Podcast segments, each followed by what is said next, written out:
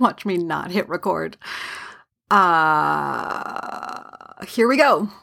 Okay, this is going to be really interesting because the last thing I want to do right now is to be here talking into a mic on camera. Um, I am having a crap day, and it's interesting because it's not necessarily new stuff. It's more like I don't have patience for old stuff. My stomach is burning again. It hurts a lot as it gets better. It's been hurting for 15 years. I got really good at meditating about it. Today, I don't want to meditate about it. I don't want to be a grown up. I just want to throw a tantrum. I'm getting blood tests. I'm getting all kinds of tests done to see if the inflammation has come down in my stomach. These are all good things, but the last thing I want to do is wake up early to have someone stick a needle in my arm tomorrow.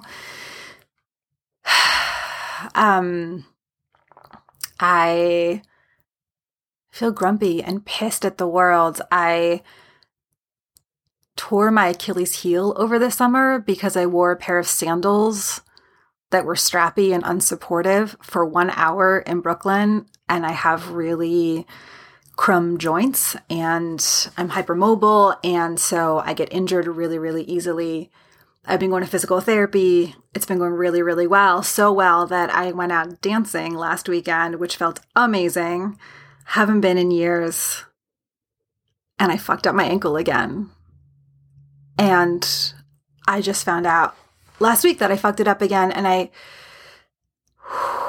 am really struggling with um, finding peace around that and finding the silver lining. And the PT's office were like worried about me because I was really, really upset. And to them, this is, you know, part of healing. You make mistakes, you start again. But what she told me was we've got to start the clock again on six weeks of healing on your ankle, like rest and wearing lace up sneakers and being really, really careful about it. And I think there's incredible grief at how great it felt to go dancing and how I can't. I like I'd almost forgotten how good it was and what I was missing out on. I was really excited. I'd found a salsa group in Asheville and was going to go check that out. Um, it also just hurts. It hurts to walk. It hurts to climb stairs. I feel like I'm in a very old body that keeps breaking and has been breaking since my 20s. And I've gone through phases of my life where I've done a lot of thinking and work on myself and mortality and how all of us have imperfect bodies I had a friend who used to say, um, oh man, I'm, I'm probably going to butcher this, but he had this really great phrase that we we tend to assume that we live in able bodies, but we're actually just um, we're just like disabled bodies about to happen. I'm sorry, I'm butchering this, but this idea that the presumption is that our bodies are always going to function the way that we think they should or would. And how when we see someone who has an injury or has a disability, we tend to think that's an other thing, that's not mine, um, which is a very human reaction because it's scary to think that your body is um, fallible and you also don't get to control what happens to it. Uh, most people don't have to think about this stuff until they get way older and they start discovering injuries um, or that their body doesn't work the way that it used to. And I've been at it for a while. Anyway, feeling just angry uh, at the world. And and I wanted to show up because um one because I I think there's this really important habit that I want to build that I think is important to being human and also to creativity, which is to let the suckage lead you. To not say, I feel like shit, I've got nothing to wear, I can't figure out how to make my hair do something slightly human. Um, F it, I'm not going to do this podcast. I'm not going to show up. Or I'm really angry and I don't want anyone to know that I'm angry because I really want to be positive. I really want to be at peace. I really want to be in forgiveness with my body. I really want to be okay. And looking at, um, sorry, that's where I went off topic. The physical therapists were, you know, saying to me, like, look at what you can do. Look at how much strength you're getting. Look at how much you're getting better. So, like, intellectually, I know that's the place to get to is is I have so much gratitude for how much my body is healing. I have so much gratitude for how much function it does have. I have so much gratitude for the ability to walk and for the team of doctors and health coaches that are helping me and for the ability to get tests and for health insurance. I have all of that. And I'm also really angry and sad and tired. And I have this like deep desire to show up with people um, in a way of service and in a way where I've already solved my stuff. I've, I've meditated, I've, I've journaled, I've gotten coached on it, I've made my peace, and I'm really just coming from a place of love and rainbows and sunshine. And my friend said something to me that I love so much. I put it in my calendar as a reminder. She said, um, My brand is peppy on the outside and very dark on the inside and I have really morbid humor and I have a lot of like dark, if you've ever seen Emily the Strange, uh, cartoons. Um, she's a cartooner, or um, I have her as a sticker, so I actually don't know her that well. But anyway, there's this incredible kind of grumpy uh, teenager preteen called Emily the Strange, and I've always really related to her. Even though I tend to show up with a ton of energy, I tend to feel like a golden retriever most times. I'm like excited and peppy and celebrating everyone and excited for them and their project and wanting to help and give solutions and um not great at sitting in the suckage. I think part of the reason I want to show up and like be happy and help people is because I don't want to feel the pain that I feel. I don't want to feel how much it hurts to be in this body. I don't want to feel despair that my ankle will never get better. I don't want to feel terrified that my stomach will never stop burning. Um, and what I am learning is there's this next level human skill. I thought like Zen Buddhism, meditating your way out of like your body and into your mind was like the the the nirvana achievement and what I'm learning instead is there's a next level. One level is to sit with the suckage and not yell at people, not punch anything, not curl up in bed and give up. Um, or curl up in bed for a little bit, but maybe not the whole weekend, like I just did. Um, so sitting with it and and allowing it to be but the the i think there's this other thing which is um not just holding it at arm's distance like being aware that i'm angry but also just really wanting to get out of my own head being almost too afraid to feel how scared i am that i've been sick for so long and may always be sick. Um there's this level that I'm trying to get to of really allowing myself to feel those things, to be inside of them, to not just intellectually figure out all the ways in which I'm going to pep talk myself or I'm going to meditate or I'm going to astral project myself out of this body that is breaking and broken and hurting. Um, but that I'm going to stay and what's weird is it's actually not even the pain in my stomach or the pain in my ankle that's the hardest part of staying. It's how intensely I feel the rage of what I thought my body was going to be versus what it is. And the the overwhelm and the fear that I will be trapped inside a body that is in pain for another 40 years. And the grief of the past 15 years of undiagnosed what this has taken from my life that I haven't even really dipped a toe in because it's just so overwhelming. And the reason I bring this up here, aside from it being a personal challenge to myself, um, is twofold. One is there's a podcast I listen to, not Glennon Doyle. You'll be shocked to hear. I love her and I talk about her all the time. There's another podcast that I really, really admire um, by Kate Bowler. It's called Everything Happens. And she wrote a book by the same name. She's a professor of divinity at Duke University, and she was diagnosed with stage four colon cancer at age 35. She was married, had a young kid, and was being told a lot to I don't know, to to pray and to be happy and to look for the silver lining and to and and what I remember from her story is she's like I, I'm I'm not ready to leave, you know, and go be with God. I want to be here. I want to be with my son and raise him. I want to be with my husband who I love dearly.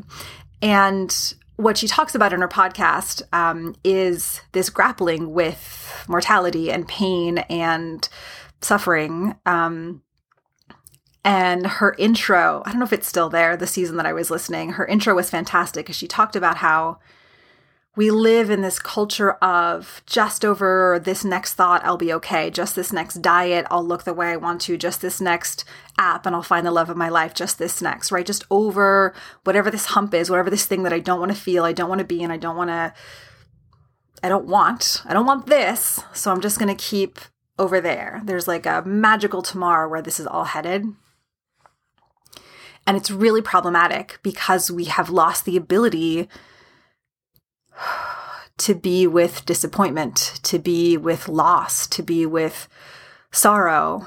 And she talks about how faith communities are one of the last few places where you can bring your grief and your despair and your need for prayers in whatever way you pray. Um, and talk about those things. And we have this very and and I'm very prey to it. Like I love the self development. I'm a I'm a walking encyclopedia of self development help. I love that stuff. I love working on my brain. I love learning new things. Um, in part because I've been in pain for a long time and I've been doing the thing of trying to get out of it. But also they've given me a lot of life skills and and so there's a lot of good that can come from that. But we also really live in this kind of Instagram happy life where I'm always thinking, oh, everyone's already overcome their stuff and we're all okay. And they look so happy and they figured it out. And they have the same disease as I do, but they're doing really well. And like, what's wrong with me? And so there is this need, I think, to talk about the things that are hard without having to fix them, which is the hardest part. And I'm a fixer, so I understand this. But to really just sit and be in pain and be angry and be sad and let the suckage be. And the other reason I bring this up is because this is part of what I find hard about being an artist, especially an actor, because I have such a sense of actors are meant to be beautiful and your prettiness is what your most um, important selling point and you always like i just have a lot of thoughts that are not useful about um, how i'm supposed to look as an actor and so this this need to be you know what is it the plastics? Uh, I forget what movie it was but sort of you know the perfect veneer um, shellacked version of myself that uh, nothing is wrong nothing hurts i'm always okay. And again in most of the things that i bring to the podcast that is the exact opposite of what being an artist is. Being an artist is sitting with your stuff but also sitting with whatever showed up today and I think so many of us get stuck. I know I do this all the time where I think, I'm not going to practice guitar today because I'm in pain. I'm not going to write today because I'm angry. I'm not going to podcast today because I'm sad, incredibly grieving, sad. And it's understandable because those are the shitty emotions, and we don't really have a culture that allows us, that trusts that we can, that teaches us how to hold space for those things and also trust that we can hold space for those things and that those things are entirely part of the human experience. You're not meant to feel all good, all amazing all the time.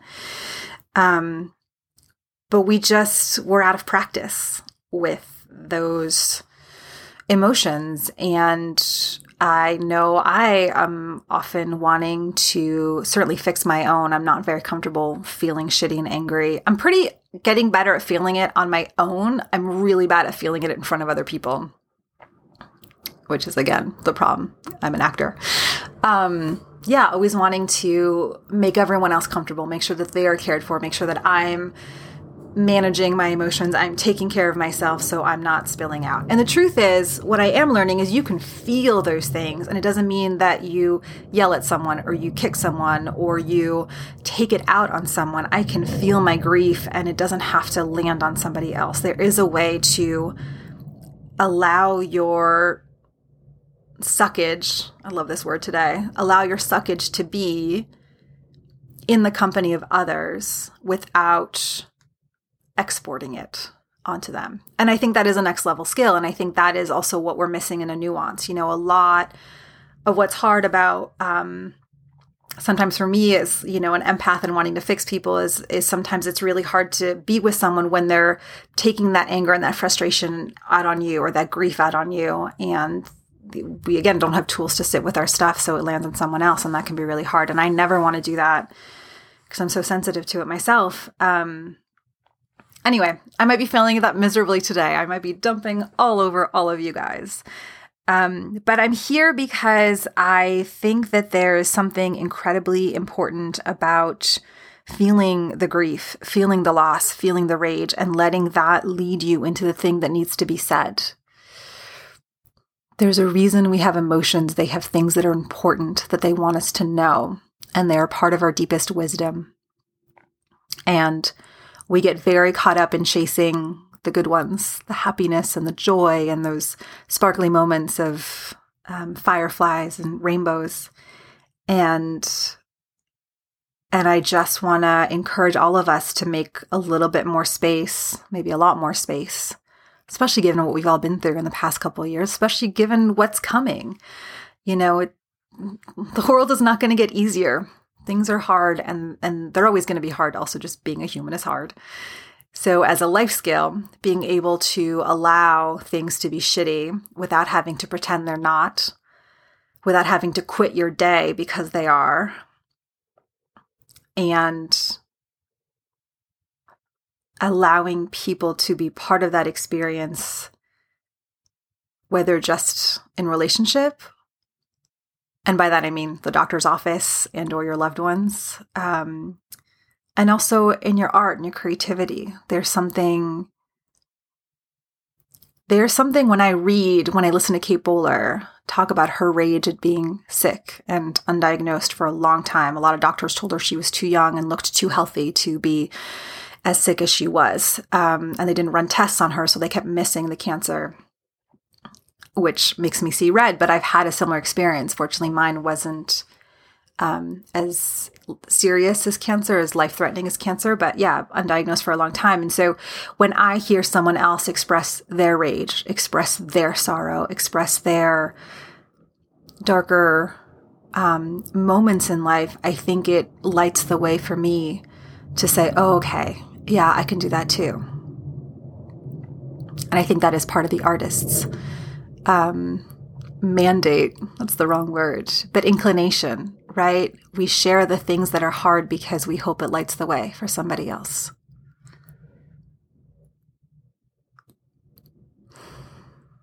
So here's hoping this lights the way for somebody today. Be well, my friends.